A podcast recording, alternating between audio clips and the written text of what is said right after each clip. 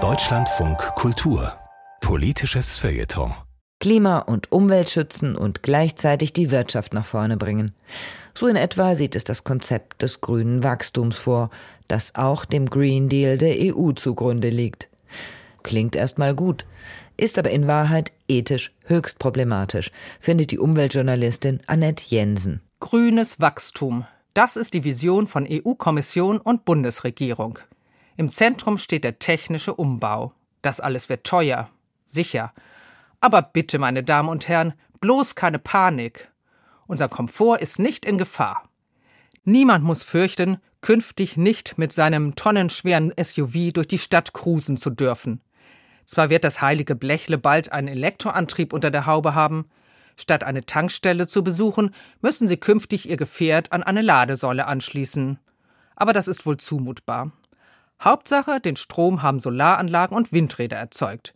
Dann ist alles Paletti. Europas neue Welt ist klimaneutral und sichert unseren Wohlstand. Doch um die Energie von Sonne und Wind einzusammeln, braucht es neue Gerätschaften und Infrastrukturen. Und dafür gigantische Mengen an Rohstoffen, zum Beispiel Kupfer. Allein ein einziges großes Windrad benötigt bis zu 30 Tonnen des gut leitenden Metalls. In einem E-Auto werden fast dreimal so viel verbaut wie in einem Verbrenner. Die Deutsche Rohstoffagentur rechnet damit, dass sich der Kupferbedarf in Deutschland bis 2035 verdoppelt. Und wo kommt das ganze Kupfer her? Zum Beispiel aus Chile. Das Land besitzt die weltweit größten Kupfervorkommen. Sie lagern im Norden des Landes in der Atacama-Wüste.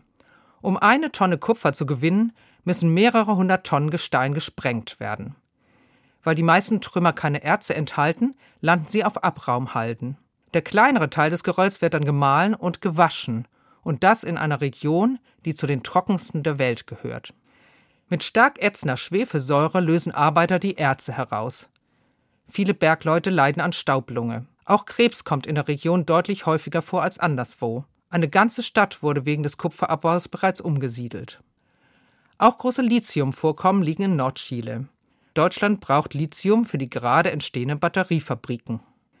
Chile exportiert zu über 85 Prozent unverarbeitete Rohstoffe.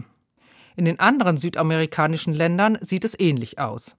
Bis heute konnte sich der Subkontinent nicht aus der wirtschaftlichen Rolle befreien, die ihm die Europäer nach der Eroberung vor 500 Jahren aufgezwungen haben. Auch jetzt werden die lukrativen Teile der Batterieproduktion in Deutschland stattfinden. Ein anderer Schlüsselfaktor für Europas Weg in seine grüne Zukunft ist Wasserstoff.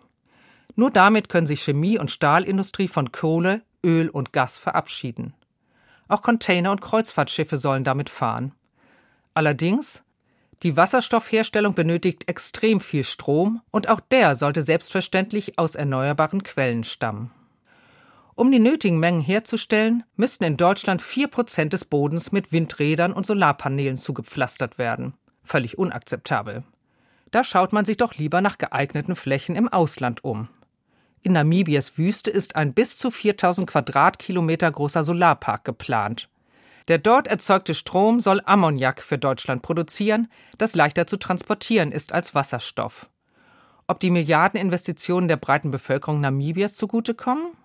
Nichtregierungsorganisationen sprechen von einer intransparenten Vergabe. UmweltschützerInnen warnen vor schweren Schäden für seltene Pflanzen. Ist ja klar, irgendwer meckert immer. Aber bitte, wir leben nicht mehr in Zeiten des Kolonialismus. Bei jedem Staatsbesuch betonen unsere Regierungsmitglieder, dass Verhandlungen heute auf Augenhöhe stattfinden. Haben Sie also bitte kein schlechtes Gewissen, meine Damen und Herren. Wir eröffnen armen Ländern neue Chancen. Da kann ja nun wirklich niemand etwas dagegen haben.